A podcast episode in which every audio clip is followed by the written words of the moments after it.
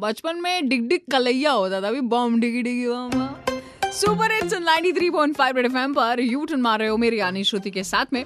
तो भैया लखनऊ वालों क्या है कि प्रियंका चोपड़ा के बारे में आप हर दिन सुन रहे हैं कि एयरपोर्ट से निकल रही थी तो निकलने से पहले मीडिया को देख लिया और क्या एंगेजमेंट रिंग उतार के फटाक से जीन्स की पॉकेट में डाल लिया। तो इसका वीडियो तो लोगों तक पहुँच ही चुका है।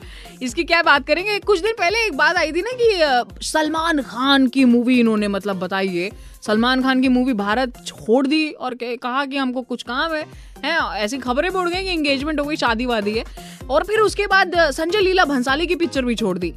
तो ऐसे में अब सलमान खान का दर्द जो है फाइनली निकल के बाहर आ गया। वो बताना नहीं चाह रहे थे, लेकिन बोल दिया उन्होंने कि अब प्रियंका क्या बड़े बड़े एक्टर्स के साथ हॉलीवुड के बड़े बड़े एक्टर्स के साथ काम करना चाहते हैं। हम कहा चलो देर से ही सही सलमान को समझ में आ गया कि वो एक्टिंग नहीं कर पाते, वो एक्टर्स के साथ काम करना चाहते हैं। बट बाय द वे ये बिल्कुल वैसा ही नहीं लग रहा कि हम लोग किसी एम्प्लॉय के जाने के बाद उसके बारे में बात नहीं करते, उसके पीठ पीछे। हाँ वो ऐसा था।